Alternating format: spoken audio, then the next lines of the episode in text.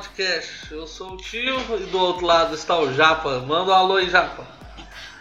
Boa noite aí, marcianes do nosso planeta vermelho. Vamos evoluir os termos aqui, né? Para o Ah. pronome neutro. É, boa noite. Pois é, meninos, nós semana passada nós não gravamos, né? A gente estava de descanso. É? Nós estávamos no, no ócio. Eu tô sofrendo, passando por uma crise de diverticulite. O Japa tava com alguns. alguns. algumas tempestades profissionais, né, Japa? Ah, velho, vou. Eu sou puta, eu vou pra quem paga mais. O, Japa tava fazendo um leilão do boga dele. Chutou o pau da barraca, mandou o pessoal pra puta que pariu, saiu do emprego e tava descansando. Ainda Mas é vou assim. descansar bastante, ainda vou, ainda vou pegar um mês ainda sabático aí pra mandar bastante namastê se fuder pra todo mundo, sacou?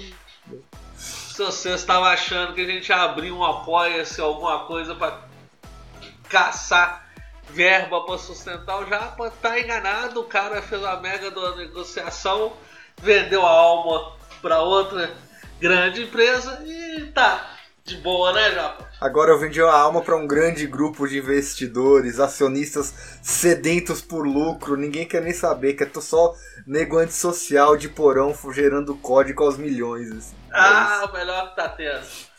Japa, você pode falar, Japa, você atuava numa, numa empresa que era muito ligada às pautas da diversidade e tudo, não estava sabendo lidar muito bem com essas coisas. Então, foi um alívio.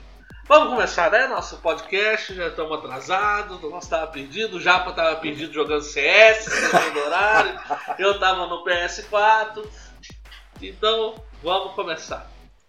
Como sempre, a gente começa lembrando uns pouquinho dos, dos números dessa da Kung Flu, né? Dessa, dessa desgraça, dessa, dessa doença que está assolando as pessoas. Aí, ó, lembrei de outras duas coisas da pauta que não estavam. Então vamos falar.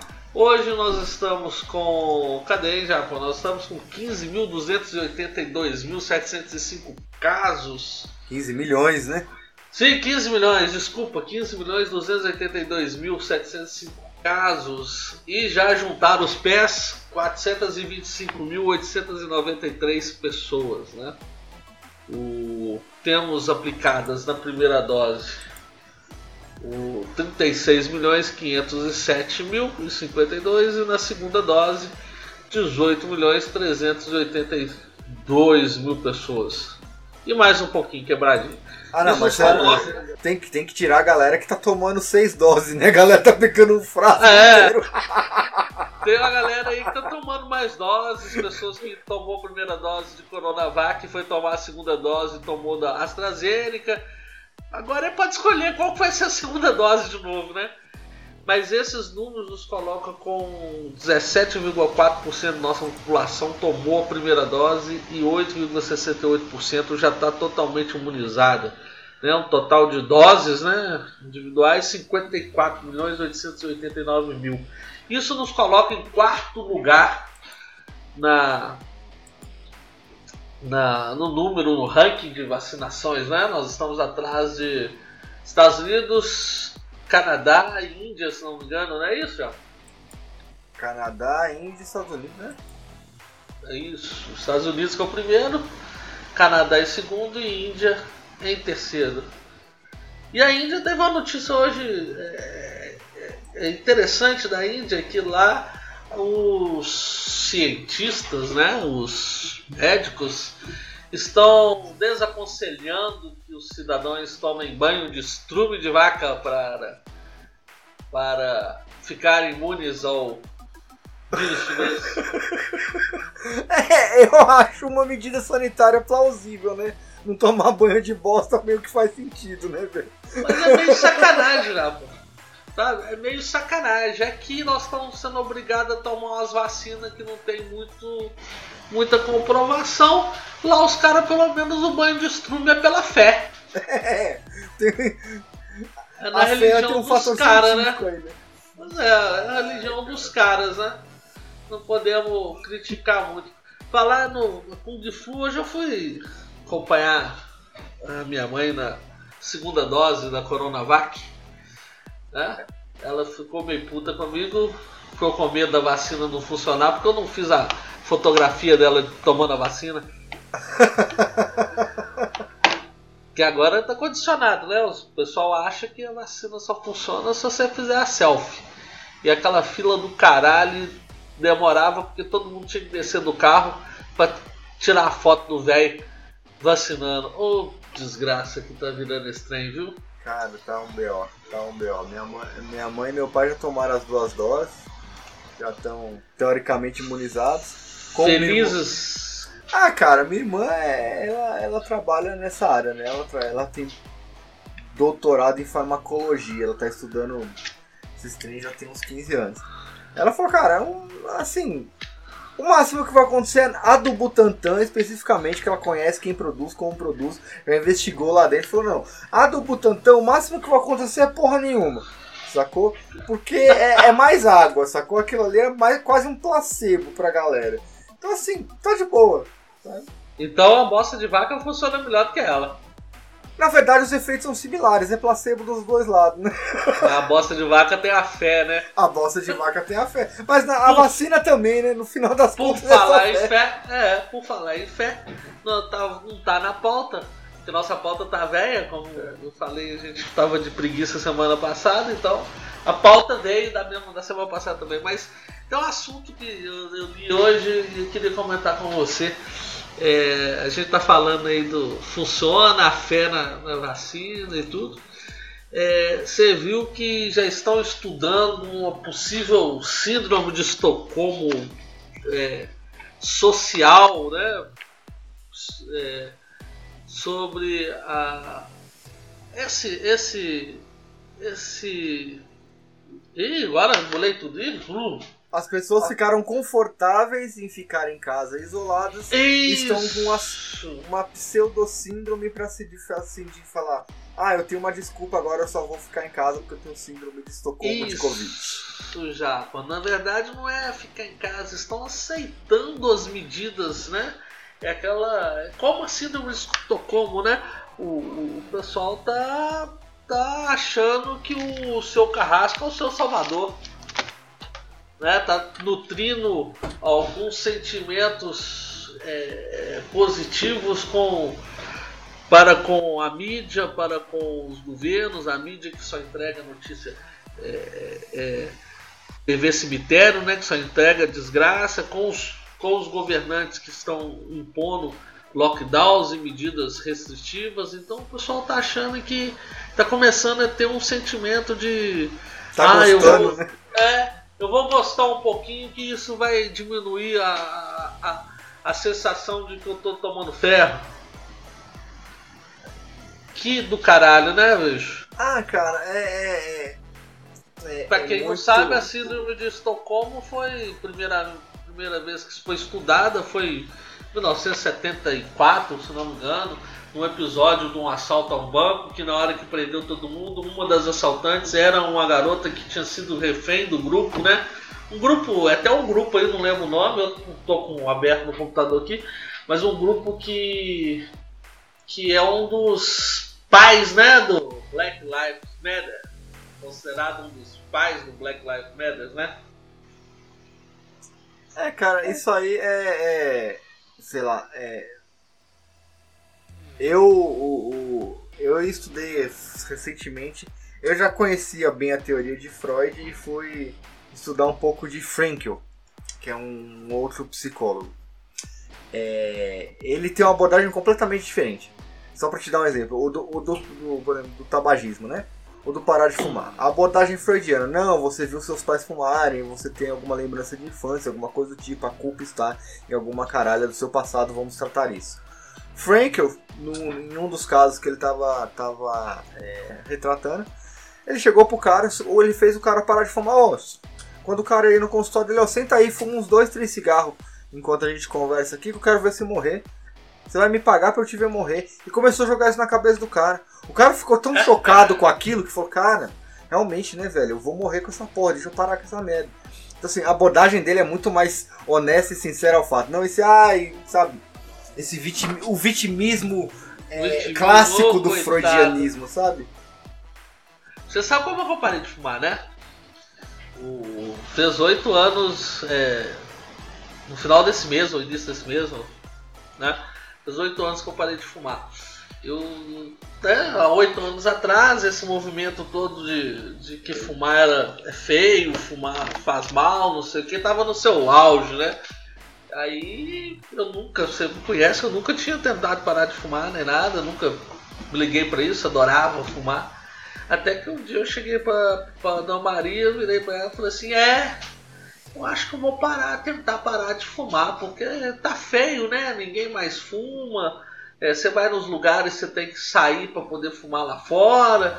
Você tá na mesa do boteco, você tem que ir lá pro lado de fora fumar. Você não pode fumar mais dentro de casa, não pode fumar. Todo mundo te olha com, com cara estranha. Aí a Dona Maria virou para mim e falou assim: É, seria uma boa. Se não fosse só da boca para fora. Você nunca tentou parar de fumar. Duvido que você vai parar de fumar. Você tá falando isso é de gracinha, porque você nunca tentou. Aquilo me deu uma raiva. bicho. Eu falei assim, ah, desgraçada, filha da puta. Foi na força do ódio, né? Ó, na força do ódio. Nunca mais eu voltei a fumar. Eu fumar cigarro que eu tinha no bolso, eu falei assim, vou fumar esse último. Eu fumei o último cigarro. O de cigarro tava cheio, eu fiquei 21 dias com aquela porra daquele de cigarro dentro do bolso sem fumar. Até o dia que eu larguei na minha gaveta, foi fumando, foi sumindo um ou outro cigarro de vez em quando. Aí agora, sete anos depois, eu descobri que foi a patroa que de vez em quando chegava lá e roubava um cigarro porque não tava aguentando. Ela não, não bancava o próprio vício, né? Então, comigo parando, ela se fudeu. Acabou com os dois parando de fumar. Aí, Apa, vamos dar sequência à nossa pauta. Cara, vamos, vamos pular um pouquinho desses assuntos de política, de tudo, vamos para outros assuntos diferentes, né? Eu estava comentando com você aqui em off que o, o Spotify fechou, né? O, o patrocínio fechou um acordo de exclusividade que dizem que são de nove dígitos com o Joey Ruga, que é o grande podcaster, né? Dizem que é o podcaster mais popular do mundo. E o pessoal, né? O pessoal da esquerda aí meio é meio contra ele, tudo, né? Eu quero ver se ele vai manter esse contrato com o Spotify, porque nós que falamos um pouquinho que não tem uma audiência mais ou menos, estão quase caindo daquela bagaça, imagina ele. Como é que vai fazer? Dois pesos, duas medidas? É o que estávamos falando e vemos repetindo. Não é o que fala, mas quem fala. Quem fala? Quem fala. Exatamente. Porque se É. você for pegar, tem um, tem um meme famoso da Covid aí, é, do, do, do Varela, né? A primeira vez que ele falou sobre Covid, não, é só uma gripe, blá blá blá. Três meses depois, não, gripe mata, quem fala que é só uma gripezinha é responsável, e blá blá. Então assim, é, é isso, cara. É, é quem fala quando fala, a motivação no bolso de quem fala, entendeu? A grande fala do Joe Rogan, que um dos podcasts dele, foi que as pessoas questionando sobre a vacina e ele disse: Se você tem 21 anos e me pergunta, devo me vacinar? Eu diria que não. Né? É, eu, eu vi a, a explicação dele numérica, né, sobre. Ele tem uma explicação numérica, só acha o link aí pra nós. Ele tem uma explicação numérica pra esse trem.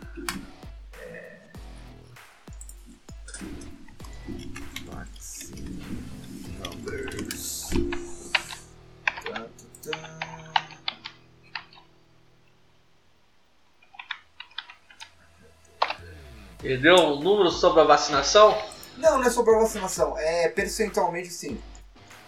Cara, é, o, o racional do número é mais ou menos o que a gente sempre vem conversando aqui. Qual que é o percentual da população que pega? Qual que é o percentual, po- percentual Brasil, 2%. É, que, que dá algum, algum sintoma e qual o percentual desses que morrem. E o- qual é o percentual desses que morrem diante da população geral e diante das outras endemias. Então assim, é muito, ele falou, é muito mais fácil você, jovem de 21 anos, morrer jogando futebol americano, sacou? Do que de Covid. E você não se vacina contra o futebol americano, você continua jogando. Sacou? É mais Não. fácil você morrer dirigindo, percentualmente, é mais fácil você morrer dirigindo do que de Covid. Então, cara, qual o sentido? Foi isso que eu falei outro dia, eu pilotando motocicleta do jeito que eu piloto, igual um louco, fazendo pá, no meio do corredor. Eu corro mais risco de morrer em cima da motocicleta ou debaixo na traseira do caminhão do que de Covid. Muito mais. Mu- Muito mais. E de muitas outras coisas. Assim, ué. Cara, se você for. Você corre mais chance, mais risco de morrer de diabetes comendo tanto de açúcar que a gente come do que de Covid. E você não toma vacina e nem parou de comer açúcar, caralho. E nem foi Ou morrer do- proibido. Ou morrer do meu intestino explodir, né? Que eu tô numa diverticulite agora. É, você Muito mais fácil eu morrer do Então, intestino. É, teve, teve foi, foi recentemente, eu tava, eu tava no bairro aqui, aqui é um bairro que tem bastante gente velha, né, porque é um bairro de sítio, então tem muito idoso milionário que, que fugiu pros lados de cá. Aí eu tava, a gente tava, tava conversando com o seu Emílio, um italiano, velho, é um ex-diretor da Fiat, milionário, anda de Harley aqui por aqui.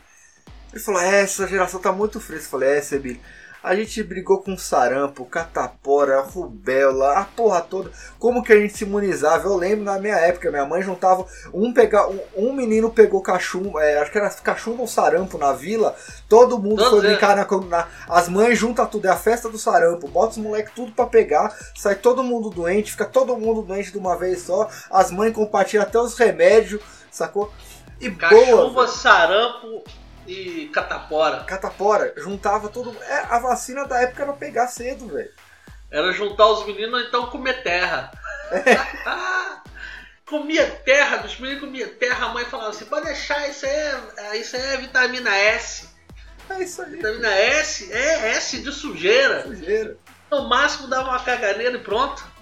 E olha lá se dava. Tomavam licor de cacau, cagavam as brigas tudo, era isso mesmo, filho. Isso mesmo, e pronto, lá, bola pra frente. Hoje tá nessa viadagem danada. É, cara, é assim. É, você chega pra uma pessoa que, cara, o cara passou a Segunda Guerra. Você vem falar de. Ah, vai se fuder, velho. É, vai falar de. Nossa senhora. Vida que segue. Cadê minha. Eu, eu tô perdido com esse trem aqui hoje. É, Japa, e essa CPI de Araque que montaram, hein? O que, Ah. que foi aquilo? Cara, eu tava vendo. Onde é que foi? Eu tava vendo agora. Eu falei que a gente não ia falar de política no início, acabou que nós fomos tudo pra política. Deixa que depois a gente vai pro, pra pauta light. Vamos continuar. Essa, essa CPI de Araque, hein? Cara, que. vi- E assim, é, depois que, o, que, que foi aprovado o Follow the Fucking Money, você viu que assim, saíram declarações absurdas do tipo.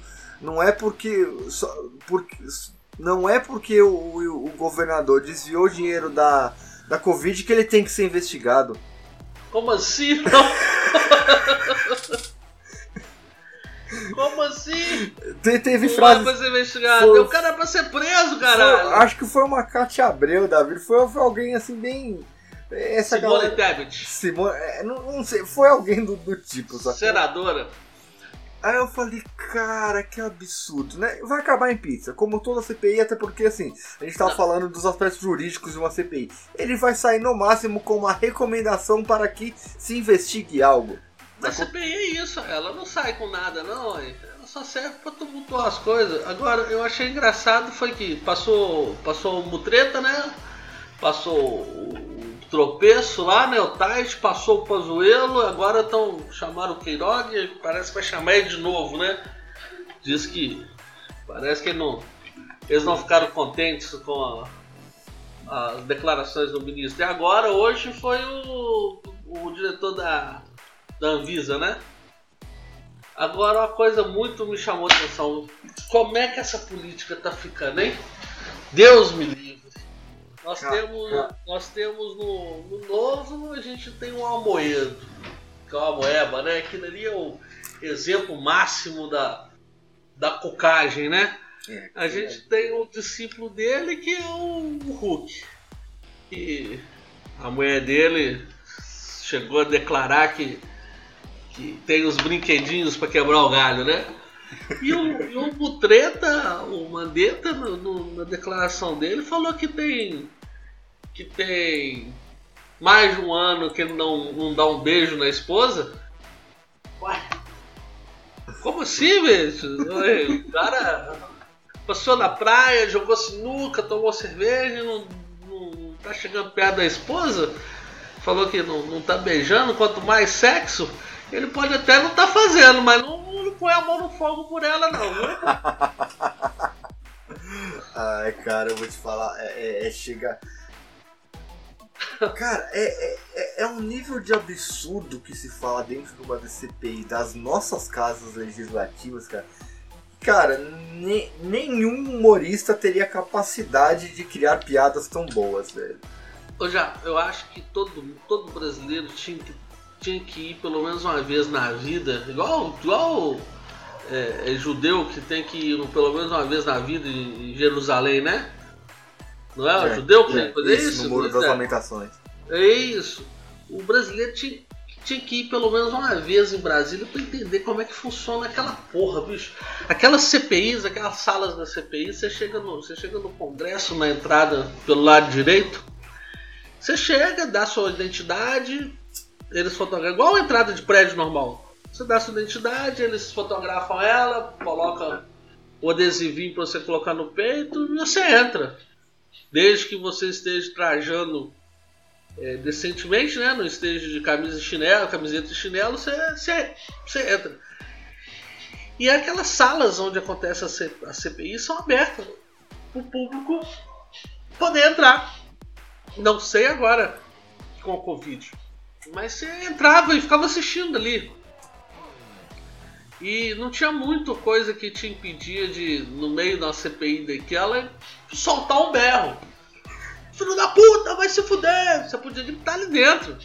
É claro que a polícia legislativa ia aparecer para te tirar, mas você, você, podia fazer isso. E, e as coisas não acontecem lá porque os filhos da puta fizeram aquela desgraça daquela cidade longe demais.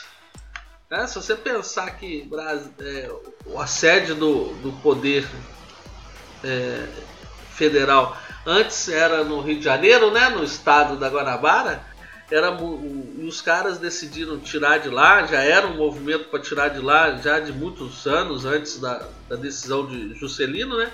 Porque os caras saíam do, do, do Congresso, por exemplo, da Câmara dos Deputados e pau! Dava de cara no povo. Pé na praça! Né? E o povo? Você, ah, é, é, como é que você acha que o povo estava tratando o, o, político? Com daquele jeito que eles, que eles merecem, né? Então foi pro Brasília. Então é muita filha da putagem. Você não pode ir lá pra você assistir um trem daquele, ver. Então por isso que eu falo, cada brasileiro, todo brasileiro tinha que ir lá pelo menos uma vez. Na época que está em funcionamento, né? Não é de época de férias, não é época que tá funcionamento para ver que desgraça que é aquele lugar, bicho. Que desgraça que é Brasília. É, é um. Eu, eu, lembro de uma. É, a, gente, a gente foi a Brasília, né? Algumas vezes né, naqueles projetos lá do, da federação. E eu lembro, para mim foi, ficou marcado. A gente no restaurante do hotel, a gente jantando. Quando você olha para os lados, as pessoas, tá todo mundo fica é, é, todo mundo olhando um pro lado assim com, com aquela sensação de estou sendo observado ou, ou sabe é medo de ser roubado. Cara é uma sensação eu olhei assim sabe quando você olha pro lado as pessoas olham para ver se você tá olhando a conversa delas com medo de estarem sendo ouvidas sabe? Eu, eu achei um, um, clima de corrupção tão arraigado no ar que assim dava pra você sentir o cheiro de de dinheiro sujo no ar, sacou? Nossa, o, o, dia que eu tomei café na mesa ao lado do Zé de Seu, pelo amor de Deus, eu, eu, não, eu não tirava a mão da minha carteira. Eu tinha medo dela sumir, desaparecer do meu bolso. Pelo amor de Deus. Por falar em Brasília, já, eu sou motoqueiro, né? De pá! Você viu o Biruliro na, passeando de motoca no Dia das Mães com aquela. Cara, não tem. Segundo a mídia, 50 motociclistas. Cara, não tem jeito, não é à toa que eu, que, que eu gosto muito dele, velho. Ele passou rasgando naquele viaduto lá com. Primeiro ele passou, ele é, passou com o velho da van. inauguração da ponte lá no é. Acre, né?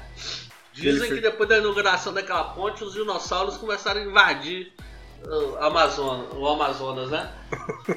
o, que eles não passavam antes porque tinha que atravessar de balsa. Mas o, ali foi ele de moto no, na inauguração da ponte, que a mídia também falou que não, não teve comoção pública nenhuma, né?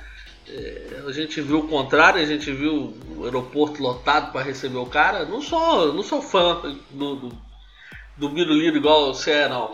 Eu tenho muitas, muitas ponderações quanto não, as eu, coisas ele não, ele não é perfeito, mas é, dentro, é. Da, dentre das opções que a gente tinha, se você me é der uma tinha. melhor, a gente, a gente conversa, mas. Era o que, é o que tinha para aquele dia, né? Mas voltando ao caso das, das motocas em, em Brasília, é, a mídia noticiou como 50 motociclistas. E a gente sabe que tinha gente pra caralho apoiando o cara lá aquele dia. E aí? Vol, voltando um pouquinho mais no passado, um pouquinho mais para trás, uma semana para trás. E aí? Ele pediu um sinal, a galera foi pra rua, encheu. Acho que a gente nunca tinha visto uma manifestação tão grande de apoio né, a algum político. A gente vê o nego, o nego com tocha, com tocha e, e assim querendo é, é, ver o sangue enforcar, enforcar alguém. Mas apoiar é muito difícil, né? E as ruas estavam cheias. O que, que você me fala disso? Cara, eu acho que tem. Foram dois. Teve um movimento, teve uma resposta e nós estamos no hiato para ver o que vai acontecer. É, foi a maior, maior movimento de rua maior do que as diretas já. Tinha um milhão só na, na região da Paulista. Então foi algo de proporções que nem em 2013 se viu. E as diretas já o pessoal é, supervaloriza aquilo, porque não. era um momento que a gente não tinha tanto tanta Exato. mídia nem nada. Eles cobriram um local, um, um, um, comício e tudo, e aquilo ficou como se fosse a grande verdade de todos os tempos. É, exato. Como se fosse né? Assim, então assim, super, super valorizando muito as diretas já, um milhão de pessoas. Super valorizando muito, muito, muito assim, muito. Tinha só na Paulista, no dia primeiro. É, olha. É... E logo na sequência, houve o discurso do artigo 5 Não sei se você viu. Do decreto do artigo 5 é, essa ladainha que ele soltou de que está tudo preparado para um, um mega decreto. Não, não, não. Ele falou e... o seguinte, não. Ele falou, cara, o negócio é o seguinte. Ele, é, é, era, ele brincou que era o decreto do pleonasmo. Porque que, qual que era o decreto que ele ia escrever? Ele ia pegar o artigo 5 da Constituição e seus incisos, ia copiar e colar num papel e assinar como. ia colocar lá em cima. Eu, presidente Jair Bolsonaro, decreto o artigo 5 e assino. Por quê? Os incisos do artigo 5 dizem justamente o direito de liberdade, o direito de trabalho, Isso. o direito de sobrevivência. Esse é o artigo 5 é uma cláusula pétrea que não pode ser mudado nem por PEC. De forma nenhuma, é só, só, só, só com uma nova Constituição. Constituição. Então, o que ele falou é o seguinte: eu vou, eu vou executar esse decreto, por mais ridículo que pareça, e eu quero ver quem é que vai contestar. Qual tribunal é, vai contestar o artigo 5 da Constituição?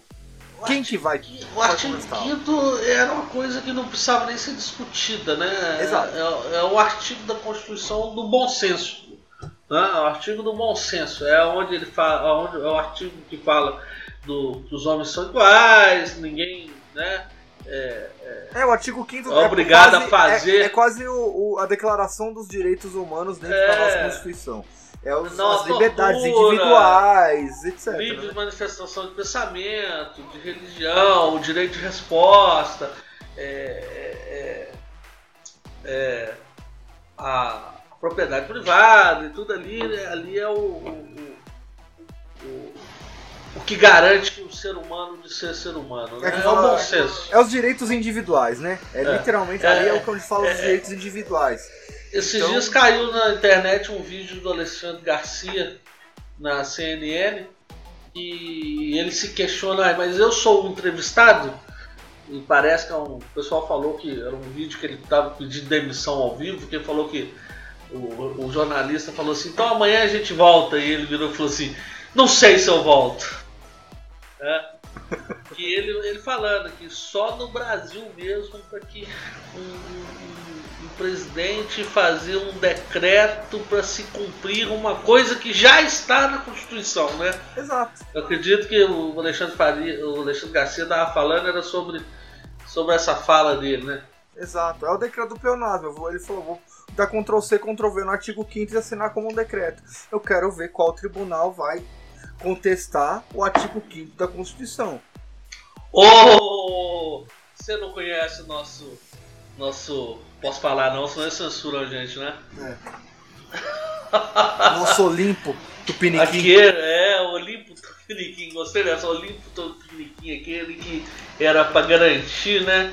A aplicação de nossa Constituição como está escrita, mas. São os guarda... são os Eles são os malditos guardiões da nossa Constituição. Mas aí, já não foi mais um mais uma bravataria do Biruliro, não?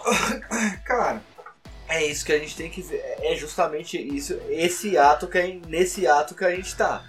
Porque aí eu acho que foi quem foi que falou, foi o Barroso, que falou que os Bolsonaro eram um tigre de papel. Eita. Por falar em Barroso, você viu, né, o que, que ele fez ontem, né? Não vi ele compartilhou um vídeo de, de apologia, né? Não sei se é, a palavra é essa. Um vídeo é, é, onde está fazendo uma apologia à não criminalização da, do uso da maconha, né? Eu não vi o vídeo. Eu também não, não vi. Não fiquei sabendo do episódio. Não, não sei se é realmente um vídeo assim fazendo apologia eu não sou eu não sou xiita quanto essa questão, né? Eu acredito muito no, no uso medicinal e até mesmo recreativo, mas se é se é seguir na linha de que como está a política brasileira, a gente poderia chamar o Barroso de maconheiro, não?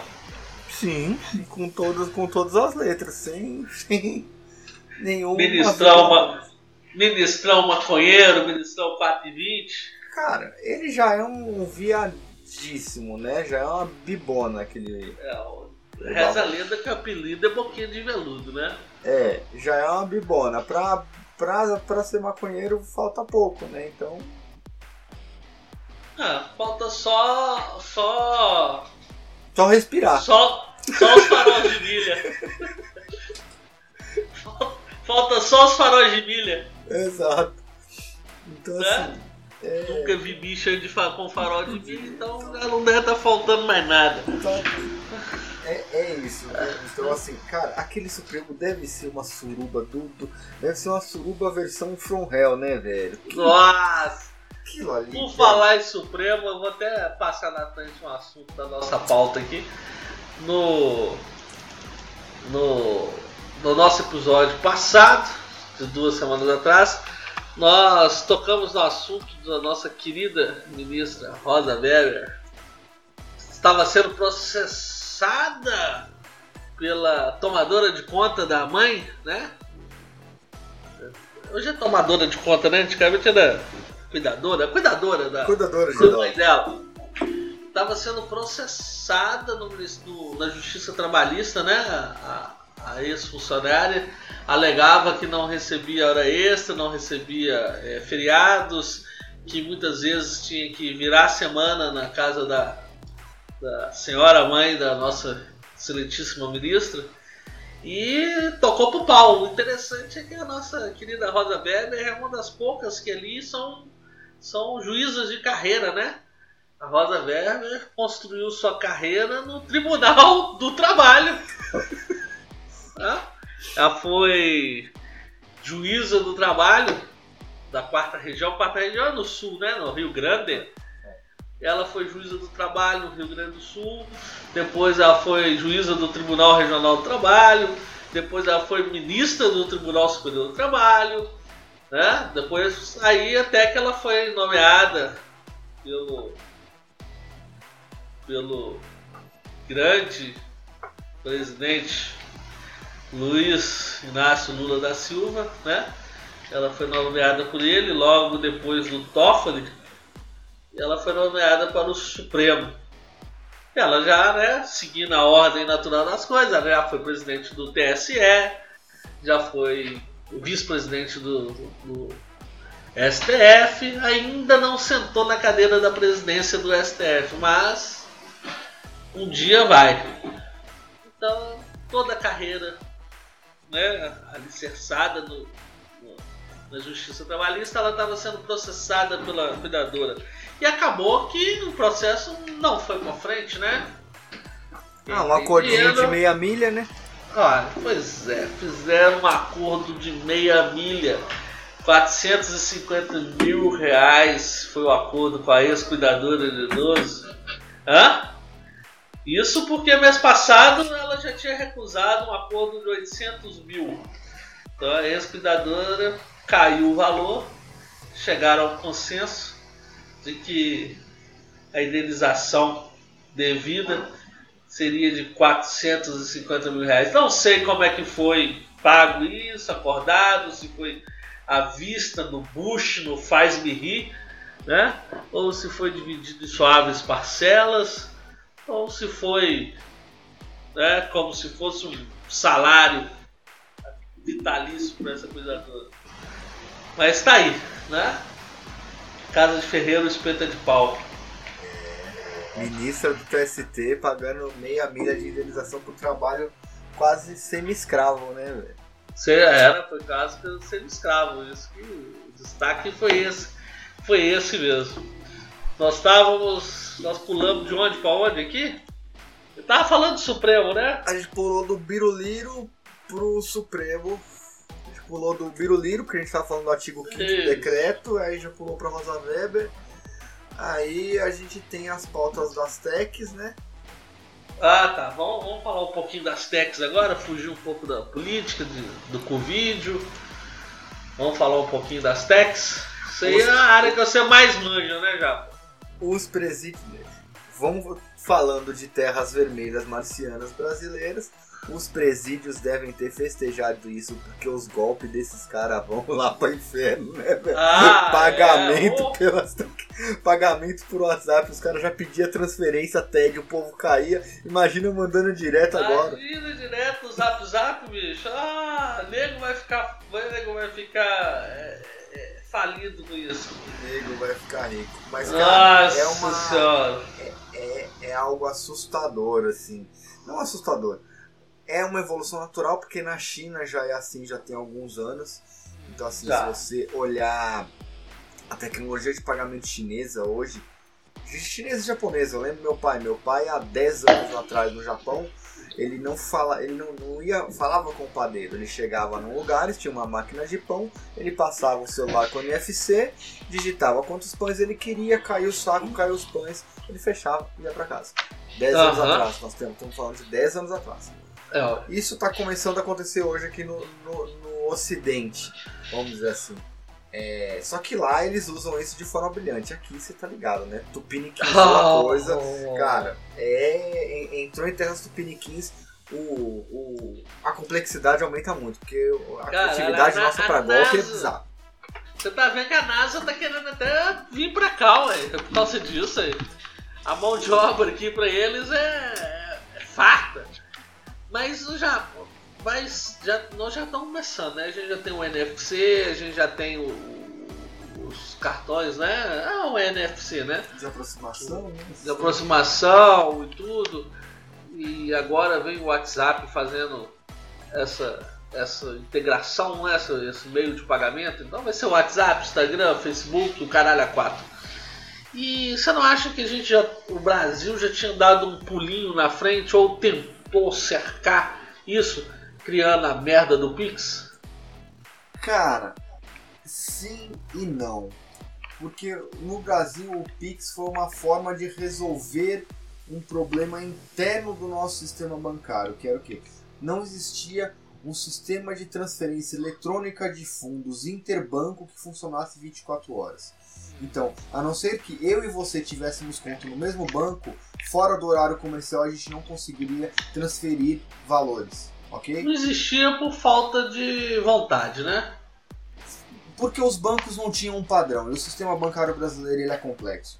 Eu trabalhei, eu trabalho, trabalhei e trabalho no sistema financeiro. Então assim, a implementação dos sistemas financeiros do Brasil sempre foi muito complexa, justamente em função da criatividade do brasileiro em dar golpe. Então, um sistema muito robusto, cheio de regras mirabolantes, porque o brasileiro, para dar golpe, é um cara bastante criativo. É a NASA, velho. É.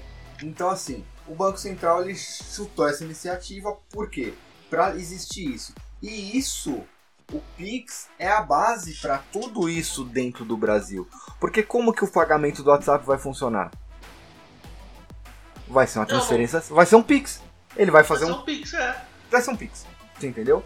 No CERN. funcionando, é, mês passado eu fiz até um trabalho de, de, de plantação de comércio via, via WhatsApp e tudo, mas ainda estava ligado ao Facebook Pagamentos, né? Estava muito ligado ao Facebook Pagamentos, muito ligado a só, só é, publicidade, né? Era mais publicidade. Você anunciava e tal, aquele link te levava para outra coisa, no máximo, dependendo de qual empresa que você estava, que você era, você conseguia vender através do Facebook Pagamentos. Mas é, agora é um, um salto, né? É, porque a tecnologia permitiu dentro de território nacional. Porque antes o que, que acontecia? É, ou a empresa assumia o risco né, dessa operação. Então, se fazia sempre baseado no cartão de crédito, e o cartão de crédito é facilmente contestável. Uhum.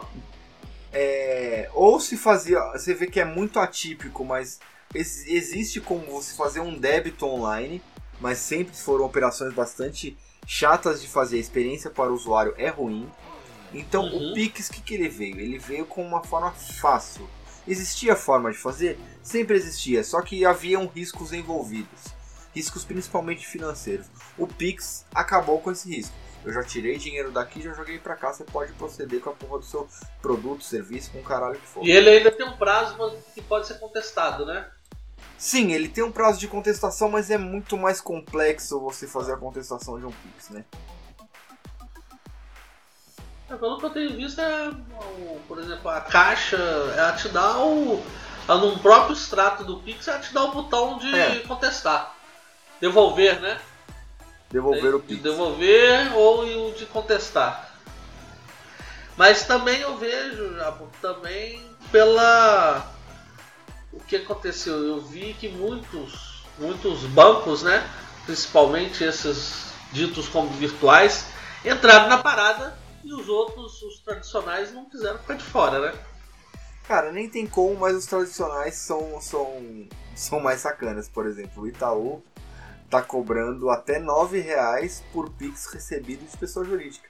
De pessoa Eita. física tá, pessoa física tá de graça, mas pode olhar na tarifa dos bancos do seu PJ aí, irmão. Receber Pix de como PJ tem tarifa. Tá? Ah, filhos da puta. Tinha que ser o Itaú, né? Eles iam tomar de alguém, mas não é só Itaú não. Os bancos, todos, a maioria dos bancos privados, se você olhar, tem tarifa de Pix para PJ. Para pessoa é, física, eu tô, PJ. Eu tô vendo a listinha aqui dos bancos parceiros do WhatsApp Pagamentos, né? No serviço de pagamento do WhatsApp. Tem o Banco do Brasil, através da Visa, o Banco Inter com a Mastercard, o Bradesco com a Visa, o Itaú com a Mastercard, o Mercado Pago, claramente com a Visa, o Next com a Visa, o Nubank com a Mastercard, o Cicred com a Mastercard e a Visa, e o UP, né, que é a conta digital do Cicred, com a Visa. Então você vê a maioria dos, dos bancos novos, né, desses novos bancos entraram e os grandes do mercado, os mais populares, também embarcaram nessa, a lei dos bancos públicos, né? Cara, é uma alternativa. Público não, a Caixa boa. não entrou. É uma alternativa muito boa ao famoso, antigo e famoso boleto. É. O Pix é um novo boleto. Só que, que ele compensa o... automático. Os boletos estavam sendo o maior sucesso nesses bancos novos, né? É que estavam fazendo aquelas contas eletrônicas e dava até 12, 20 é, boletos é, é, para cada usuário. Então você podia emitir boleto para você receber as coisas. E agora você não precisa, você manda um. Você manda uma o chave Pix. do Pix. Ah, fazer um adendo nessa, nessa questão do pagamento. você viu que o brasileiro ainda começou, usou o Pix pra cantada, né? Não, mas isso é velho, isso é velho. Na primeira, é. se- na primeira semana da implantação do Pix, aparece, teve um showcase do Banco Central sobre os, as maiores curiosidades, e uma delas foi que assim, é, o, o, o cara terminou com a, com a, a. A menina terminou com o cara, sacou? Bloqueou ele em tudo, desligou. O que, que ele fez? Ele começou a mandar Pix de um centavo com, uma, com as mensagens pra conta dela, sacou? Porque tem uma mensagem, tem um espaço ali que é um tweet, sacou? São Isso, 125 manda caracteres. mensagem, é. Então o cara tava mandando mensagem. E isso, só que isso ficou pior ainda, porque agora você tem. É, é, isso virou uma indústria dentro, de, vamos dizer, dessa, dessa indústria de conquista que a galera assim, cara, só converso por Pix, sacou? Um oi sumido agora tá valendo alguns reais. Exato, sacou? Então, então é, é- Porque a chave é o telefone. Então, se você tem o telefone, Não, você é. consegue mandar, sacou? E as pessoas, e esse tipo de pessoa que, vamos dizer, vive nessa indústria, ele já, a primeira chave que ele coloca é o telefone. Ah, manda mensagem no WhatsApp? Não, me manda um pix no telefone. vamos ver de quanto que vai ser esse oi sumida, né? Você entendeu? Cara, o brasileiro é muito criativo. A coisa, a coisa toma rumos assim. É, é, é, é impressionante, cara. Eu não. O brasileiro é de cair o cu da bunda. Cara, e, e, e o, e o negócio é o seguinte: é, o- os aplicativos dos bancos, para facilitar e para mostrar para o usuário, eu sempre que eu recebo um Pix, ele me solta uma notificação. Porque, porra, é algo importante. Você recebeu dinheiro na sua conta, eu vou te falar. Não. É uma notícia feliz. E no Pix tem uma mensagem junto. Oi sumida! Cinco Cinco reais. Já, já que nós estamos falando sobre tecnologia, WhatsApp, vamos falar do um irmão dele, o Signal sacaneando o Instagram. Você viu essa parada? Não vi, não, cara. Ó, o Signal, para quem não conhece, é outro aplicativo de mensagem instantânea que durante essa guerra por liberdade tudo foi dito como o, o- o mensageiro mais seguro, que não, não guarda seus dados. O Elon Musk dados, apoiou. é isso. O Elon Musk apoiou, virou febre durante umas, umas semanas e tudo. E o que, que os caras fizeram? Os caras compraram essa ideia de que eles são né, defensores da, da liberdade dos dados e tudo. Eles compraram anúncios patrocinados né, no Instagram para mostrar, né, não estava vendendo nada, estava só mostrando como é que o algoritmo do Facebook, do Instagram funcionava. Então eles colocaram, né, naqueles anúncios, eles colocaram características das pessoas que estão visualizando o anúncio. Eles estavam exemplificando como é, né, como que funciona o algoritmo. É, porque eu posso segmentar por idade, por região, por Isso. profissão, por quanto. Por, por tudo. Eu posso segmentar Então- por muita coisa. Então eles colocavam tipo assim, ó, você está recebendo esse anúncio porque você é estudante de publicidade, é, é, é, gosta de carros esportes e é fã de, de música coreana, daqueles bichos, um cara de viadinho. E o cara via aquele anúncio escrito isso, e ele era aquilo que estava escrito no anúncio, né? Aí tinha outros que viam assim, ó, você está vendo esse anúncio porque você está no, no bairro tal, perto de tal igreja. Ah, você tá vendo esse anúncio porque você tem menino pequeno em casa, ou você mudou recentemente, ou você tá tentando comprar um carro novo. Os caras colocaram os anúncios assim, e as pessoas que estavam né, naquela situação que o anúncio descrevia é que estavam sendo impactadas pelo anúncio, estavam recebendo né, aqueles anúncios, para mostrar como que o Facebook usava, Os usa, dados, né? dados. usava não, usa os dados seus. E, e- e- e aquela, aquela, aquele anúncio logo foi limado, né? Logo foi cortado, né? Foi bloqueado. A conta do Signal no Facebook foi, foi bloqueada, os anúncios desabilitados e tudo. Mas o, o- Sensacional. Primeira coisa. foi mostrando, né? Mostrando o que que o que que o Facebook faz com os seus dados. né?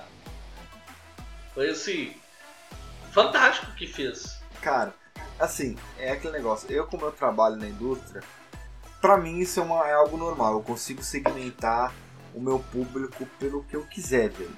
Pelo que eu quiser. Se você go... Eu quero o, o cara que gosta de armação de óculos roxa.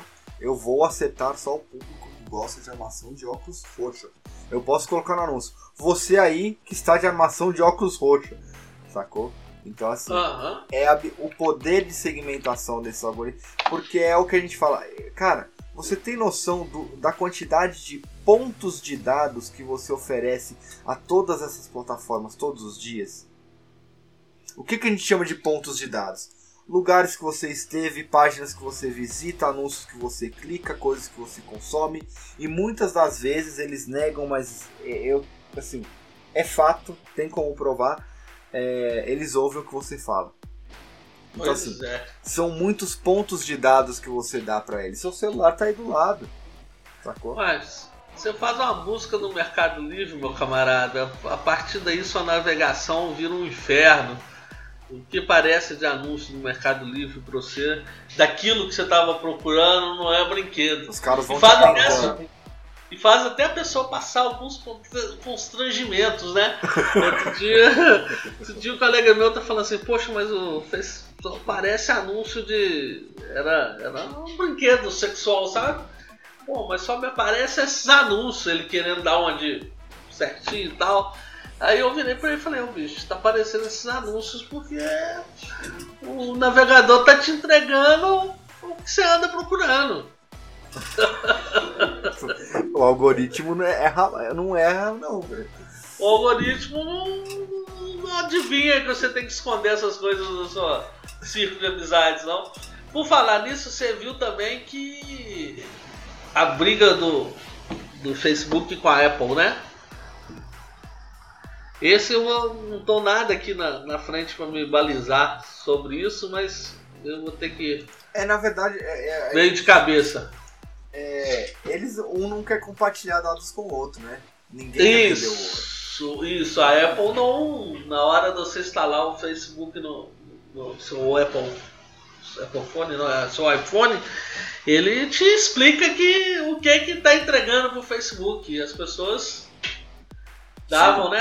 Acho que foi somente 13%, 13% 3% das pessoas que liam aquele aviso que seguiam na instalação do Facebook. Tá? Seguiam é, marcando que estava liberado para o Facebook o uso dos dados. Exato. E isso fez com que a perfo- é, performance de anúncio do Facebook caísse muito, velho. Muito. Não. Isso, isso rendeu um prejuízo milionário pro Facebook. Você lembra? Hoje as pessoas não, não acessam mais a página de login do Facebook, né? Mas nela antigamente vinha escrito: Nós somos grátis e sempre seremos. E já não existe mais isso, não tem lá que vai viver grátis, né? Ajude-nos a manter o Facebook grátis. Era um trem assim que tinha na página. E hoje já não existe mais. Hoje tem lá, pra- saiba como ajudar o Facebook, não sei o que. É, é, é, é aquilo, né? Não, não existe almoço grátis. Não, Você não tá usando. Você não tá ali usando um app grátis, eles não estão te fornecendo de, de, de bom grado. Nem o YouTube. O YouTube foi um grande exemplo disso durante muito tempo. Né? O YouTube, enquanto o Google não comprou, e mesmo depois que o Google comprou, ele foi deficitário financeiramente durante assim, Durante muitos uns anos. 7, né? 8 anos. Sacou? Ele só. Ele tentou, se, ele tentou se redescobrir, né? Querendo agregar mais valor, é, é, fazendo as séries, investindo em séries, mas também não deu muito certo, não. Aí ele aceitou na cara de pau mesmo falar assim: ah, agora nós vamos cobrar pro nosso conteúdo. É isso. É, eu caí numa dessas besteiras dele de teste um mês grátis e não consegui sair mais não. Por quê? Bicho, pelo amor de Deus, assistir YouTube com propaganda, Deus me livre. Ela pula de 15 em 15 segundos, eu não sei como é que consegue assistir as merdas. Minha menina fica, ah, eu quero assistir tal coisa, mas eu quero assistir no computador do papai. Eu não quero assistir no seu celular, não, mãe. Ai, filha, por? Porque no computador do papai não aparece as propagandas. Não tem propaganda. É de 15 em 15 segundos aquela merda já. Eu não sei como é que as pessoas conseguem assistir com uma merda no YouTube com aquelas propagandas. Não, Deus me livre. Eu caí na besteira de botar um cartão de crédito lá uma vez, agora eu deixo. Quanto que Quero paga? saber, Eu nem sei quanto é que paga. Acho que é R$19,90 ou 45 conto, não sei. Eu falar que eu nem lembro mais. Cadê meu YouTube? Deixa eu ver aqui. Deixa eu saciar essa curiosidade. Não lembro por que não. Deve ser 19 e pouco. Aí ele fica escrito lá Premium ao invés de, de YouTube. Essa palavra Premium seduz também a pessoa, você sabe, né? É. Ela fala, ah, eu sou Premium, né? Ó, eu, eu, sou, eu sou bom. Eu sou, eu sou, eu sou considerado melhor que os outros, então você acaba deixando. Ah, eu tá difícil de achar essa merda aqui que eu Nossa, falo aqui é. sobre assinatura. Eu acho que é lá no, lá no, lá no, na loja de aplicativos do Google que, que você olha quanto que tá pagando essa bosta. E ele ainda fica tentando de empurrar um tal de YouTube Music também que YouTube Music também, ele pula aqui direto. tomar banho, vou pagar pra assistir videoclipe, vê se eu tenho 15 anos vou ficar assistindo MTV. Deus me livre. A MTV se desenterrou aí, nós é velho, né? Pô, é da minha época, bicho. Assistir videoclipe da MTV é da minha época. Bem, Japa, mais uma pautazinha. Nós estamos, hoje nós vamos alongar um pouquinho. Mais uma pautazinha sobre tecnologia. Você vivenciou isso é, é, é, é, recentemente, né? Até comentei no, no, no início do podcast. De, você trocou de empresa agora, saiu de uma empresa que tinha uma política é, é, um pouco mais voltada para a diversidade e, e foi difícil é, lidar com aquilo. E nós tivemos a Basecamp, né, uma das maiores empresas de tecnologia. Nós já, nós já trabalhamos com alguns sistemas dele, né, Japa? O... Era o Seawork, lembra? Se o é, é, era uma ferramentinha bacana, nem sei como é que tá, né? Ah, virou Ah, um monte de outra coisa. Tá- ainda, ainda existe, é um gerenciador de projeto interessante ainda. A Basecamp é uma das grandes empresas de tecnologia, as pessoas não conhecem muito, muito aqui no Brasil, porque o filho da puta do brasileiro não trabalha com planejamento, né? Mas eles criaram várias pequenas ferramentas. Qual que é a sacada da Basecamp? Eles não têm algo grande. Eles têm várias ferramentinhas, tipo Trello, tipo várias ferramentinhas Lero Lero. Eles têm um monte de produtos, sacou? A Basecamp. Mas, mas muitos voltados para o planejamento, organização é, e tudo. Né? 90% tudo de produtividade. É o que a gente chama Pois de é, o brasileiro não conhece isso porque o brasileiro não, não é, é produtivo, produtivo. Exato. não sabe planejar, não conhece de planejamento, então ele não conhece ah, muito a Basecamp. A Basecamp é uma das grandes empresas de, de né, surgiu há quase 20 anos. Acho que foi uma das primeiras startups, né? Já podemos dizer assim. Podemos dizer sim. surgiu do nada e tal. E, e, e ela agora está tendo problemas de relacionamento dentro dos seus ambientes de trabalho por causa de, da polarização. Né? Olha que interessante. E considerada uma das empresas mais, mais livres, né? Que seus, seus, seus donos chegam até a, a colocar né, as suas opiniões políticas e, e outras nas redes e agora estão proibindo as conversas de política nos cafezinhos e nas áreas de convivência da empresa. Cara, é uma medida. É... Cara, eu, eu, não, eu sempre falo assim, cara, proibir qualquer, qualquer expressão de, de pensamento é ruim, sabe?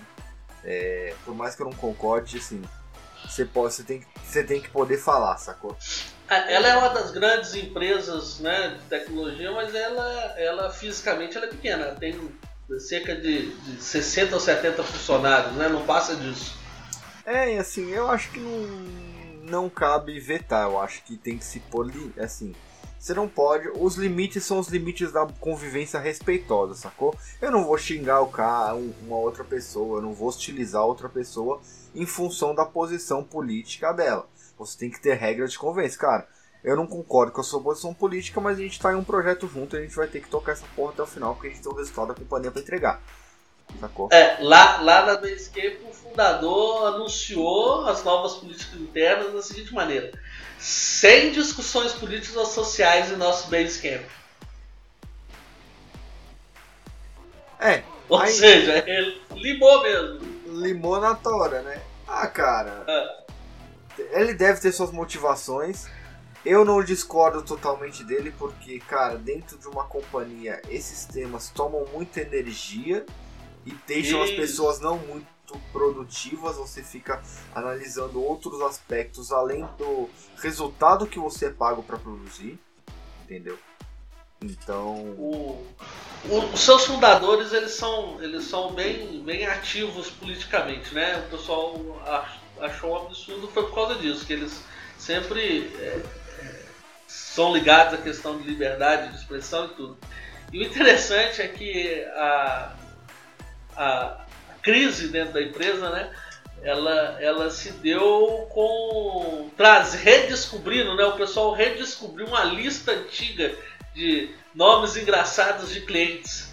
E foram brincar e algumas pessoas, não, né, alguns colegas trabalho não gostaram do, do daquela, daquelas brincadeiras com o nome das pessoas. cara, a gente faz sacanagem com o nome dos outros desde sempre, velho. Na escola, porra, caralho, sabe? Eu tenho sobrenome japonês, então eu já, assim, é de Toshiba pra baixo, sacou? Toshiba, Itachi, é, tá, enfim. Não, a Basic Game foi, foi obrigada, né? Obrigada não, os fundadores decidiram eh, que abriram até um programa de demissão voluntária por causa disso. Ah, você não tá gostando não? Aqui ó, aqui ó. E o pessoal achou um absurdo, porque não teve uma retratação. Pelo contrário, a empresa praticamente falou assim, ó, quem tá incomodado, a porta da casa tá ali, ó. Foca é a serventia da casa. Pô, tava serventia na casa. Cara, Pois é, ué. o cara tá olhando o bolso dele, velho. Tá, é claro. Tranquilamente, né? Tranquilamente. Já, acho que também foi um assunto muito falado essa semana, né? E a gente não pode deixar passar, né? Que foi, né, um sucesso de publicidade, um sucesso de audiência e tudo mais, foi o Big Brother, né? Então, acho que quem ganhou foi, foi aquele participante lá. Nós vamos dedicar aqui agora nossos. Quanto tempo já? 5 segundos de silêncio. 5 né, segundos para o debate do, sobre o Big Brother Brasil. Né? É, Tá bom demais, é Já isso foi, mesmo. Parabéns ao ganhador. Eles que se fodam. Né? O... Já, mas falando de, de repercussão no nosso Brasil, nós tivemos dois grandes acontecimentos, né? Grandes não, né? Não vou chamar de grande não, falei grande porque foi de destaque. Mas grandes dois, dois acontecimentos desgraçados na nossa sociedade brasileira essas últimas semanas, né? Um foi o massacre do Jacarezinho e o outro foi o massacre da saudade lá na cidade de Saudade em Santa Catarina, né? De saudade foi massacre. Do jacarezinho foi. Foi busca e apreensão, velho. Eu usei, eu usei a expressão que né, tá, na, tá nos jornais, tá na mídia, mas desculpa, é um massacre de saudade, realmente foi um massacre. Podia ter acontecido bem pior, né? É, ali morreram. Quantos morreram? Foram, foram pessoas, três né, crianças e duas. Duas funcionárias, uma professora e tudo, né? Uma pessoa armada dentro daquele recinto, não, nada disso teria acontecido, amigo. Uma pessoa armada bastaria para que nada daquilo tivesse acontecido. eu, eu, eu, né, eu, eu acredito muito nas pessoas ainda. É, é, apesar de tudo, eu ainda acredito muito nas pessoas e não gosto, não quero condenar né, esse, esse rapaz que fez isso. É um rapaz 18 anos de idade, entrou dentro da, da, da creche munido de uma espada, né? Uma katana, na maioria dos casos é uma espada simplesmente decorativa, mas ela faz um estrago, né? E ele, né, agrediu várias crianças e o pessoal da, do, do corpo de docente, né, das professoras, e ele acabou matando duas meninas, né, duas menininhas e um rapazinho, um menininho, e duas professoras, uma com 30 anos, a outra com 39, se não me engano, né, muito novas. E o rapaz, né, eu acredito que deva ser um rapaz acometido de algum surto, algum problema psicológico, alguma coisa, né? Não é normal, não é um caso normal. Adolescentes, jovens de 18 anos não saem andando na rua matando as pessoas e com esse espírito de, de violência, então acredito que não é uma coisa normal, não quero julgar ele aqui nem nada. Eu quero falar sobre o acontecimento mesmo, né? Um, nós estamos num Brasil onde ah, nós temos uma creche totalmente desprotegida. Eu na época eu estudava, né, primeira a, a, oitava série, primeira a quarta série, eu estudei no, no subúrbio de Belo Horizonte, né, em escola pública. É, toda entrada e saída e durante o horário da escola tinha um ou dois policiais rondando ali. O policial ficava, o policial ficava na porta da escola. Na época se usava era sapato, né, de couro bico fino, calça social e cap, né? Não era boné, era cap. Os policiais eram muito bem vestidos, aquele uniforme vistoso. E você sempre tinha na entrada da escola, na saída da escola, aquela figura do policial controlando o trânsito, ajudando as crianças, mantendo a ordem ali. Carro não ficava em fila dupla porque o policial estava ali. É, carro não passava correndo na rua porque tinha um policial. E, as pessoas, e também as pessoas que tentavam, queriam mal contra as crianças também não, não, parecia ali. Era muito, era muito comum na época é, sequestro de criança, né? Sequestro não, roubo de criança. Levavam, levavam, pegavam essa bola, menino levava, o menino sumia. Então você sempre tinha um policial e na hora, durante a aula, o policial estava ali, na secretaria, na, na, na, cantina, cantando alguma professora, cantando alguma auxiliar de, da, da cantina. Então o policial estava sempre rondando. E na creche ali, bicho, não tinha ninguém, não tinha nada. É, entrou o rapaz com uma katana e começou a matar, até apareceu o pedreiro e dá-lhe com um vergalhão no cara. Né? Nós estamos numa sociedade hoje que você entra num banco tem toda uma questão de segurança, todo um aparato. Você tem dois, três seguranças armados, né? Apesar de ser com os revólver. Mas estão ali armados defendendo o dinheiro, né? Eles não estão ali para defender as pessoas que estão dando banco ou quem está na fila. Estão para defender o banco, o defender o dinheiro, impedir um assalto. E numa creche a gente não tem nada que impeça isso. Né? É, fazendo uma comparação muito tosca, mas as, a coisa mais valiosa que a gente tem na sociedade, que é o nosso futuro, que é nossas crianças, são protegidas com nada e o dinheiro está protegido. São os valores de uma sociedade aí que você vê. É, bastava estar alguém ali preparado, armado com uma simples arma, uma simples pistola pronto uso. A gente vê que a maioria desses acontecimentos violentos dessa forma bastava ter uma pessoa né, com, com, uma simples arma, um simples revólver, uma simples pistola a pronto uso e preparada para né, utilizar. ter utilizar da violência, porque as pessoas demonizaram a violência, mas a violência é necessária, né? É a gente tá numa sociedade para um, ca um cara desse insulto que para um cara violento, um bêbado, alguma coisa. Infelizmente chega num ponto a, a violência é a linha tênue da, da sobrevivência, a... né? Ela, ela é, é seu, seu último instinto de defesa, né? A, a violência se combate com violência. A violência de um cara mal se combate com a violência de um cara bom, né? É, é, é isso.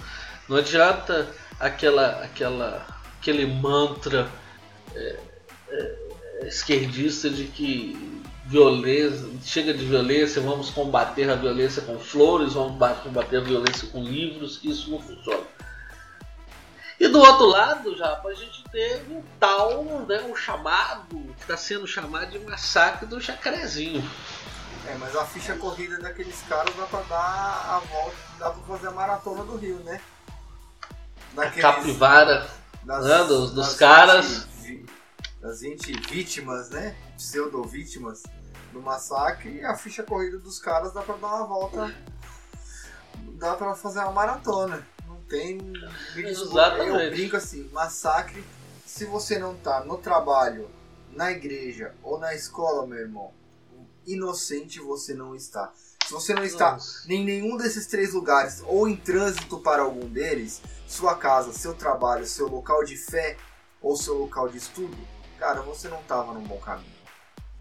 Tava fazendo o que ali com um fuzil na mão, meu camarada? exatamente, meu irmão. Então, assim, é, é, inocente, inocente não morre em troca de tiro da polícia. Muito difícil. Eu, eu, eu, eu, sou, eu sou totalmente contra essa, essa questão de matou, tá resolvido, bem feito por, porque morreu, é, resolveu matando. Eu sou totalmente contra isso, mas, mas né, nós não, não estamos numa sociedade tipo americana. Lá nos Estados Unidos eu estava vendo outro dia uma, uma entrevista de um, policial americano, um policial brasileiro que trabalha como policial lá, né? Um brasileiro que trabalha como policial no, na América ele falando que a ideia de se matar alguém é totalmente terrível para um policial americano.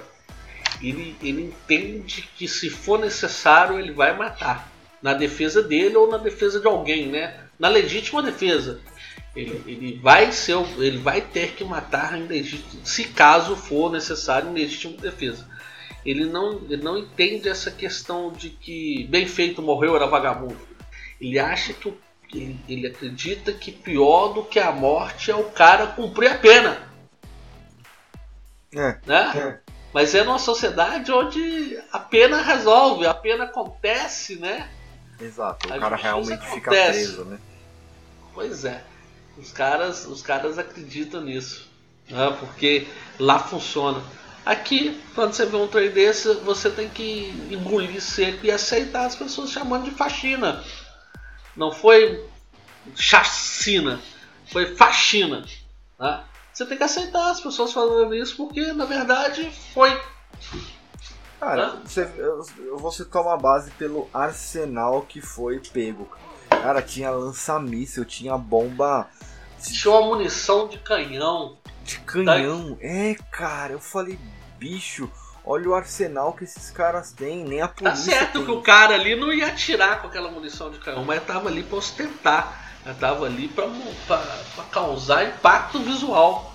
Né? Exato, o traficante é uma ferramenta de opressão, pra... né? É, uma ferramenta de opressão, isso mesmo. O traficante tem aquilo lá como ferramenta de opressão. Na hora que eles olham e vê aquilo, porra, o cara tem uma munição de tanque de guerra, uma munição de canhão. Que merda é essa? Né? Exatamente. Então assim. Então, é... Né? a gente tem que a gente tem que, que sentir muito por aquilo ter acontecido, porque a gente poderia estar numa sociedade que aquilo não, não precisaria né? acontecer, né? não fosse necessário. Mas a partir da hora que a gente está num estado é, narcoterrorista, né? Nós estamos vivendo um, um país narcoterrorista. Sim. A verdade é essa, a gente pode ficar fazendo é vista grossa para isso, não.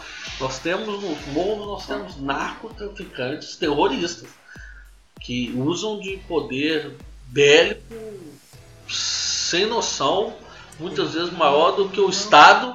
E não só bélico, né, né, tio? Tem, eles comandam boa parte da máquina do Estado também, em função do poder bélico que eles têm. Ele é, e do poder financeiro. E do poder financeiro, porque ele, eles. A mesma base de formação de um Estado que a gente tem enquanto nação, eles têm enquanto milícia. Eles têm territórios dominados, sim, que o Estado não entra. Não entra. E, e, e a favela, você vê muitas vezes cercada com barricadas de concreto, as vielas construídas é, daquela forma é, as casas empilhadas e a dificuldade, a dificuldade de passagem, aquilo é providencial, aquilo é para afastar o Estado, para dificultar a entrada do Estado. por exemplo, no Rio de Janeiro, uma Light, que é a companhia de, de, de energia elétrica, ela não consegue entrar com os carros de, de serviço, né? Com aqueles carros com escada, com tudo, com as pessoas para poder fazer Vai cortar a luz elétrica. do povo lá. Como é que Vai corta cortar a luz? luz. Primeiro que o cara não entra com o carro. Né? Não tem como entrar com a viatura da polícia fazendo o apoio do cara trabalhando. Então não corta, simplesmente. É providencial aquilo. É para afastar o Estado. Né?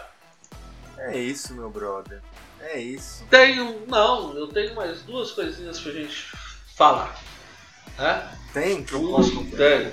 Fora da pauta, né? De, de, de assim, sopetão, que eu quero falar. É, Diga lá. o, o voto impresso e auditável que passa- tá na CCJ. Cara, tem que passar, né? Isso é o grande sonho dos, dos, dos bolsominions, né? Cara, na verdade é, é o único meio de defesa que a gente tem contra os contadores de votos, né? Isso. As pessoas não entendem muito bem quando falam que o voto impresso é auditável e já aparece um monte de gente falando: ah, mas o voto impresso vai voltar à política do voto do cabresto. Ah, vai voltar o político pedindo a comprovação do voto para saber se, se a pessoa realmente votou nela, né? Se aquele, se aquele eleitor votou naquele político. Mas é, as pessoas começam a falar muito sem conhecimento de causa. Eu vou- quero explicar um pouquinho de qual que é a ideia do voto impresso auditável. O impresso não é para você levar para casa. Né? Você nem pega nele, na verdade. Você nem encosta nele, você nem encosta nele. Ele é, ele é inviolável e é secreto ali. Mas o que, que acontece? É, é para evitar uma mani- manipulação eletrônica. A urna, no seu sistema, ela vai apresentar que teve, por exemplo, é, 1.200 votos. Então, vai apresentar que tantos, tantos votos foram para um, tantos votos para outro, tantos votos para aquilo outro, tantos votos para branco, tantos votos para nulo. Então, o sistema vai apresentar isso. Não existia, né? A gente quer ser São Tomé, a gente só acredita vendo. Não existia uma comprovação que aquilo realmente aconteceu. Não existia uma comprovação. O sistema era fechado. A urna, igual eles falam, ah, mas a urna ela é aberta para todo mundo ver. É, o hardware dela é aberto. Você pode ir lá ver, testar. Eles, eles chamam empresas para testar o hardware, mas não abre o sistema. né? Eles não deixam ver o sistema. É uma caixa preta. O sistema é uma caixa preta. Então ali a urna ela imprimiria um, um- Comprovante Uma- do seu voto? como uma cópia do voto, né? Uma cópia do seu voto. O seu voto cairia numa urna física, lacrada, e se caso necessário, seria feita uma recontagem dos votos. Né? Então, ou seja, o voto que no momento que ele foi dado, foi impresso e lacrado na urna, ele teria que ter seu espelho no sistema. E vice-versa. O voto que está no sistema tem que ter seu espelho na forma é, impressa. E não seria uma recontagem total. Aonde desse problema, você tem como fazer uma recontagem e uma comparação. Isso eliminaria de. É arcaico? É, mas eliminaria de qualquer forma a chance de, de, Uma fraude, né? de uma fraude eletrônica, né? Que e eu não entendo. Eu não entendo por que, que eles não aceitam que isso seja feito. Porque também, para os defensores do voto eletrônico, é uma forma de provar que ele Tá certo. é inviolável. Tá certo. Não sei se você se recorda, a gente conversou muito na época, tio, é, que teve um deputado que chegou na Câmara com lacres de urnas eletrônicas no bolso e falou aqui, ó, quem quiser comprar tá aqui. Pois é. Você lembra desse discurso? Tá no Lembro. YouTube em algum lugar. Tem esse Lembro. discurso. Um deputado, ele ainda falou, ó, eu, eu não sei se eu vou estar aqui amanhã, porque pessoas vão querer me, me caçar por causa disso, mas tá aqui, ó. Eu tô com cinco lacres de urna eletrônica no bolso. E eu acabei Já. de comprar. E essa segurança do voto ela não existe. Porque eu já trabalhei com eleição, você sabe, né? Com partido político e tudo. E essa segurança não, não existe. Por exemplo, você pega uma urna eletrônica, as urnas eletrônicas, elas mal, muita, muito poucas têm mais de mil votos. Né? A maioria das urnas não tem mais que mil votos nelas. Sim. Elas são mil votos, 900 votos. Cidade interior, então, é muito menor. Então você pega o registro da urna e vê no registro da urna, ó, aqui eu tive dois, três votos da minha campanha, que foi captado na minha campanha, de pessoas que falou que ia votar em mim. Quem que votava nessa sessão eleitoral? Os caras têm isso. Lógico que tem. Você quando você vai, você vai fazer campanha com um cara, o, o cabo eleitoral, o cabo eleitoral pega o nome de todo mundo onde mora. Ô fulano, você, você vai votar no meu candidato? Ah, eu vou votar no seu candidato.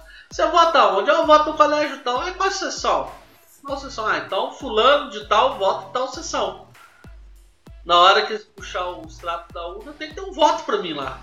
Tem que ter pelo menos um. Se, se fulano falou que vota lá.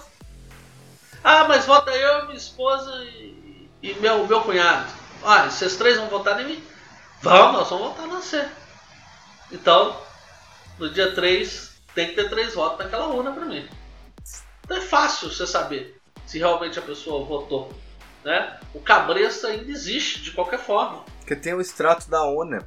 Você lembra É, que, ué. que na, na, foi na eleição de 2018 é, foi feito um trabalho é, é, voluntário da galera fotografar Foi, os extratos foi. das urnas e, e computacionalmente apurar a- Os a- votos. os votos. E você lembra que as distorções foram absurdas, né? Foram gigantes, pois é. Foram gigantes. É, é, é piada isso. né? Então, eu acredito no voto eletrônico sim, que agilize tudo, mas eu gostaria de que ele fosse auditado. Tem que ser.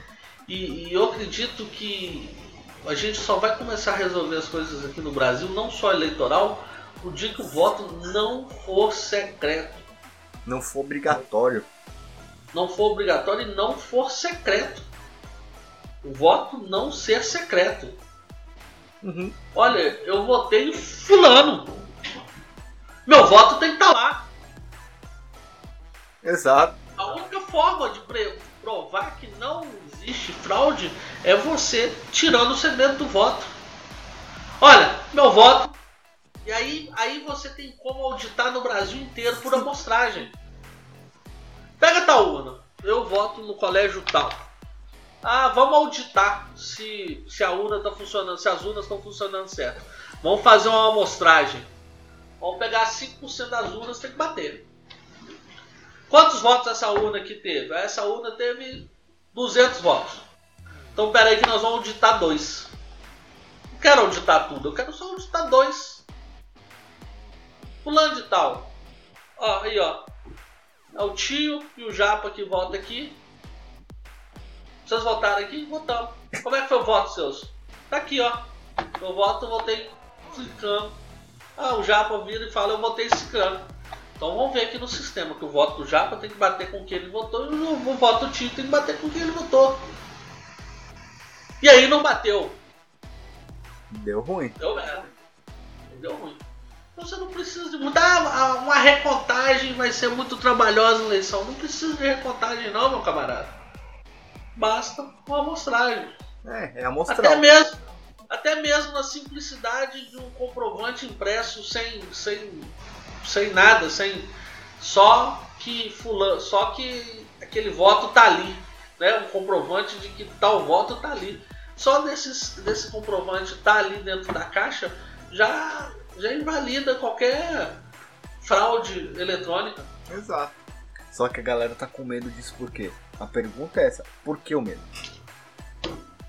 Ué, a gente tem um, um tribunal eleitoral, Supremo Tribunal Eleitoral, onde ele tem viés político, né? Onde ele foi indicado. É difícil da gente confiar, né? O, É difícil. e o negócio é o seguinte, é, é, o voto eletrônico no Brasil é o paralelo do voto do correio americano. Como é que é? O voto eletrônico no Brasil é o paralelo, é o paralelo do voto por correio americano, né? Claro. Até que o voto eletrônico no Brasil não tem muito a ver com o eletrônico, com, com- via correio Não, americano. falando o porque mecanismo, aqui é obrigado. o mecanismo de fraude. É um mecanismo de fraude, porra. Quem garante que tá ali? Quem garante que tá certo? Capo, caminhando pra nossa última pauta, último assunto também não está na pauta, não sei se você sabe, né? Mas o ex-governador do Rio, Sérgio Cabral, acusou O Toffoli. o Toffoli de perda de decisões, sentenças Eu estou judiciais. O tweet do Álvaro Dias, de 3 horas atrás. PF pede ao STF abertura de investigação para apurar pagamentos da Toffoli por venda de decisões. O pedido tem como base a delação premiada de Sérgio Cabral. Isso é isso, numa delação premiada. Eu não acredito muito em delação premiada não, sabe? Eu acredito no velho bom pau de arara. Onde o camarada falava até a cor da calcinha da mãe. Aquele acreditava. Cara, Mas mas o Sérgio, delação premiada. o Sérgio Cabral tá com mais de 100 anos na, na bunda, né, filho? É, onde há fumaça há fogo, né? Onde há fumaça há fogo. Por que que um cara ia fazer uma denúncia seríssima dessa contra O cara um fala. é a- ministro, um o cara juiz Supremo? graça? Não faria nunca. Nunca. Né? E o trem já tá, já tá dando. Já tá dando bafafá, né? Que o Supremo Tribunal de Justiça já não deixou. eh, desconsiderou decisão do, do ministro do Supremo Tribunal Federal, já solicitou que solicitava arquivamento do processo, né? O STJ já botou o pé na porta. Né? O, o- próprio Dias Toffoli já tinha arquivado todas as investigações sobre o Sérgio Cabral. Né? É a primeira vez que a Polícia Federal pede ao STF uma apuração que envolve um ministro da própria corte. Hã? Agora você entendeu por que a troca da PF? Pois é. Vamos fazer história, né? Será?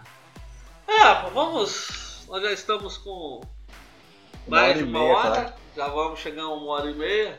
Vamos encerrar essa bagaça para nós dormir, né? Vamos Eu encerrar tô esse aqui morrendo de dor no- da minha diverticulite, meu intestino é, doendo demais. Eu estou literalmente enfesado, né?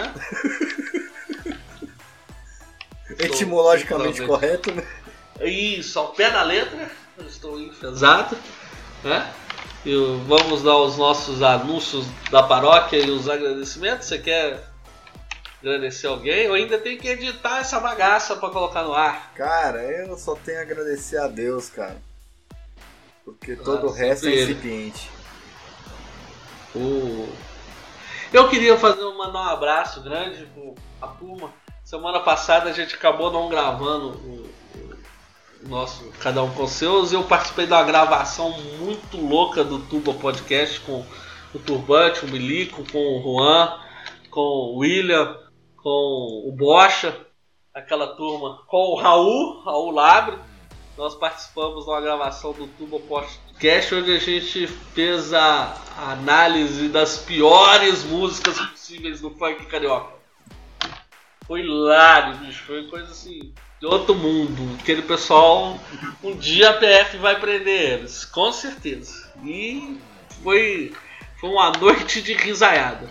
O meu, o meu Spotify e meu YouTube estão zoados até hoje por causa da, da playlist que a gente avaliou. O YouTube só manda me entregando bagaça, bicho. Só anda me entregando lixo. Então quero dar um abraço pra eles, pro, pro Turbante, pro Milico, pro Juan, pro Bocha, pro William, pro Raul. Se eu esqueci alguém, vocês me perdoem, né? E mandar um abraço também pra nossa audiência já. Tá crescendo? Temos, ó, Tá, tá crescendo. Nós estamos uma audiência crescente. Nós temos ouvintes na Suíça. Acredito que possa ser até o, o Irando, ninguém se importa. Temos no Reino Unido. O boss, aquele enviado, deve estar ouvindo a gente lá. Temos franceses nos ouvindo. Temos australianos nos ouvindo, australianos de Vitória. Temos americanos. Americanos, nosso maior número de ouvintes em Washington e depois na Virgínia. Será que o velho tá ouvindo? Será que o velho tá lá? Washington, Virgínia, Nova Jersey, Nova York, Maryland, Flórida, Michigan, Carolina do Sul, Arizona, Carolina do Norte, Tennessee, Illinois, Alabama, Louisiana, Rhode Island e o nosso querido Texas. Ó, um salve ao São professor e ao ouvintes Texas. nossos. São ouvintes nossos, além do nosso grande Brasa, né? O Brasa, os paulistas lideram a nossa audiência, depois vem os nossos os meus conterrâneos, né? Não os seus, os meus conterrâneos mineiros. E vem uma galera do Paraná, Santa Catarina, Pernambuco, Rio Grande do Sul, Goiás, Ceará, Rio de Janeiro, Mato Grosso do Sul, Piauí, Maranhão, Espírito Santo, Rio Grande do Norte e Pará. Uai, faltou, faltou alguns estados, né? Mas estamos crescendo já, pô. Ah, que bacana, velho. Isso é muito bom. Um abraço ao professor, ao Texas, né? Que, Ah. que estejam nos ouvindo. E, A cara, maioria, a maioria nos ouve através do Spotify. E depois vem os viadinhos da Apple, né? Com seus iPhone ouvindo a gente. A gente os respeita também. Então um grande abraço para todo mundo, né? Fiquem com Deus. Não, né? Vamos ao nosso anúncio da paróquia. É, não temos apoia-se, não temos Patron, não temos nenhum tipo de monetização desse nosso podcast. Não estamos faturando com nada, apesar de eu estar querendo abrir um OnlyFans e vendendo packzinhos da minha careca, que agora eu estou de cabeça raspada e barba, então eu estou querendo vender alguns packzinhos, de repente o OnlyFans vai ser um sucesso, né? Não sabe, tem doido para tudo, né? Então nós não temos nenhuma forma de monetização e nem precisamos. Né? O Japa tá aí, chutou o pau da barraca, já mudou, achou que ia ficar um tempo curtindo as suas, os seus dinheirinhos escondidos debaixo do pé de jabuticaba no quintal do seu sítio, mas se fudeu. Logo, logo o mercado já o achou, já contratou de novo, então ele não vai des descansar e nem vai precisar de nenhuma monetização daqui. Eu também não estou precisando, graças a Deus. Vocês que se dane, não preciso da grana de vocês. Tenho meu dinheiro, troquei até de carro essa semana. Olha que maravilha. pagou Então- 50% de imposto do carro pro governo. Otário 50% brasileiro como de somos. imposto de carro para o governo, mas estou de carro zero de novo. Então não precisamos de nenhuma monetização, não fazemos jabaculê, não fazemos divulgação de produtos e serviços, ale- apesar de abrir algumas exceções para para pro bono. Se você tem um projeto bacana, um projeto legal, alguma coisa que você quer divulgar, ou uma, ou uma campanha de arrecadação, né? Somos sensíveis, somos cristãos, né? Se você estiver precisando de divulga- alguma divulgação, alguma coisa, a nossa audiência ainda não é, é não é campeã de audiência, mas a gente já tem algumas pessoas que gostam, que são loucas a ponto de nos ouvir. Então, se você quiser divulgar seu projeto, sua, sua arrecadação, sua, sua ideia bacana, manda pra gente. Nosso e-mail é cada um com seus arroba gmail.com. Estamos no Instagram meio parados, mas Vivos. estamos lá, vivos, que é cada um com seus podcasts. E o Twitter. e Cada o um com nosso seus. Twitter. Cada um com seus, isso mesmo, já. Eu tô com, eu tô com a cabeça lenta. Eu estou enfesado, né? Literalmente, então eu tô meio lento. Algum outro anúncio já que você queria Cara, soltar? eu acho que é. Mantenhamos a fé, cara. Mantenhamos a fé porque tem muito por vir. Tem alguma. Você vai entrar de férias agora? Qu- Quais dias você vai entrar de férias? Ah, eu vou tirar uma semana sabática porque eu venho numa empreitada de de três, três companhias diferentes. Uma foi comprando o rabo mais cara que a outra, eu não tirei férias, né? Então eu tirei três dias entre uma empreitada e outra. Agora eu vou tirar uma semaninha. Já aluguei um chalé no topo da montanha com vista pro nada. Vou ficar falando com Deus, enchendo o cu de vinho com a, com a patroa lá, de perna pro alto. Oh, maravilha, hein? Que maravilha. Beijo a Deus, que Deus continue abençoando você e sua família aí. Aí, ó, Carlos. Carlos do Pod Status. É um robô filho da puta esse Carlos, deve ser um bot do, dos infernos que faz monitoramento de podcast, acabou de mandar um e-mail aqui informando que podcast, nosso podcast, cada um com seus, na Apple Podcasts, está ranqueado nos últimos 30 dias da seguinte forma: posição número 3 em Comédia Ficcional Brasil. Posição número 18 na categoria Ficção no Brasil. E a posição 172 na categoria Comédia Ficção no Reino Unido. Reino Unido? Porra. Comédia e ficção foi ótimo. É, ficção, comédia, ficção, my English terrible. Mas tá, tá lá. Estamos, já estamos ranqueados na Apple Podcast. Bacana isso, né? Muito bom. Então, agradecer de novo a nossa audiência. Estamos com audiência até na Tonga da Mironga. Né? Temos audiência até no Ceará. Até no Espírito Santo. Deve ser algum mineiro pegando uma praia em Guarapari. Então, quero agradecer aos nossos ouvintes. A gente faz isso não é por vocês. É simplesmente um hobby para nós, né, já? Desabafar. É um desabafo. desabafar, bater um papo, altas horas da noite. Geralmente regada a álcool e drogas, mas hoje eu estou careta por causa dessa filha da puta de vesticulite. E o charuto, Tá. parou? Não, não, todo dia. Todos os dias. Pelo menos gasta menos que a mulher e minha variante, né? É isso mesmo. Ah, é menos. Pra um prazer que me. me é uma coisa que me proporciona mais prazer do que minha mulher meu, minha, meu- minha variante que gasta menos também. Gasta menos também. Muito É. bom. Meu brother, fica com Deus. Boa noite. Pô, um abraço pra você, um abraço pra todo mundo. Fiquem com Deus. E beijo na bunda.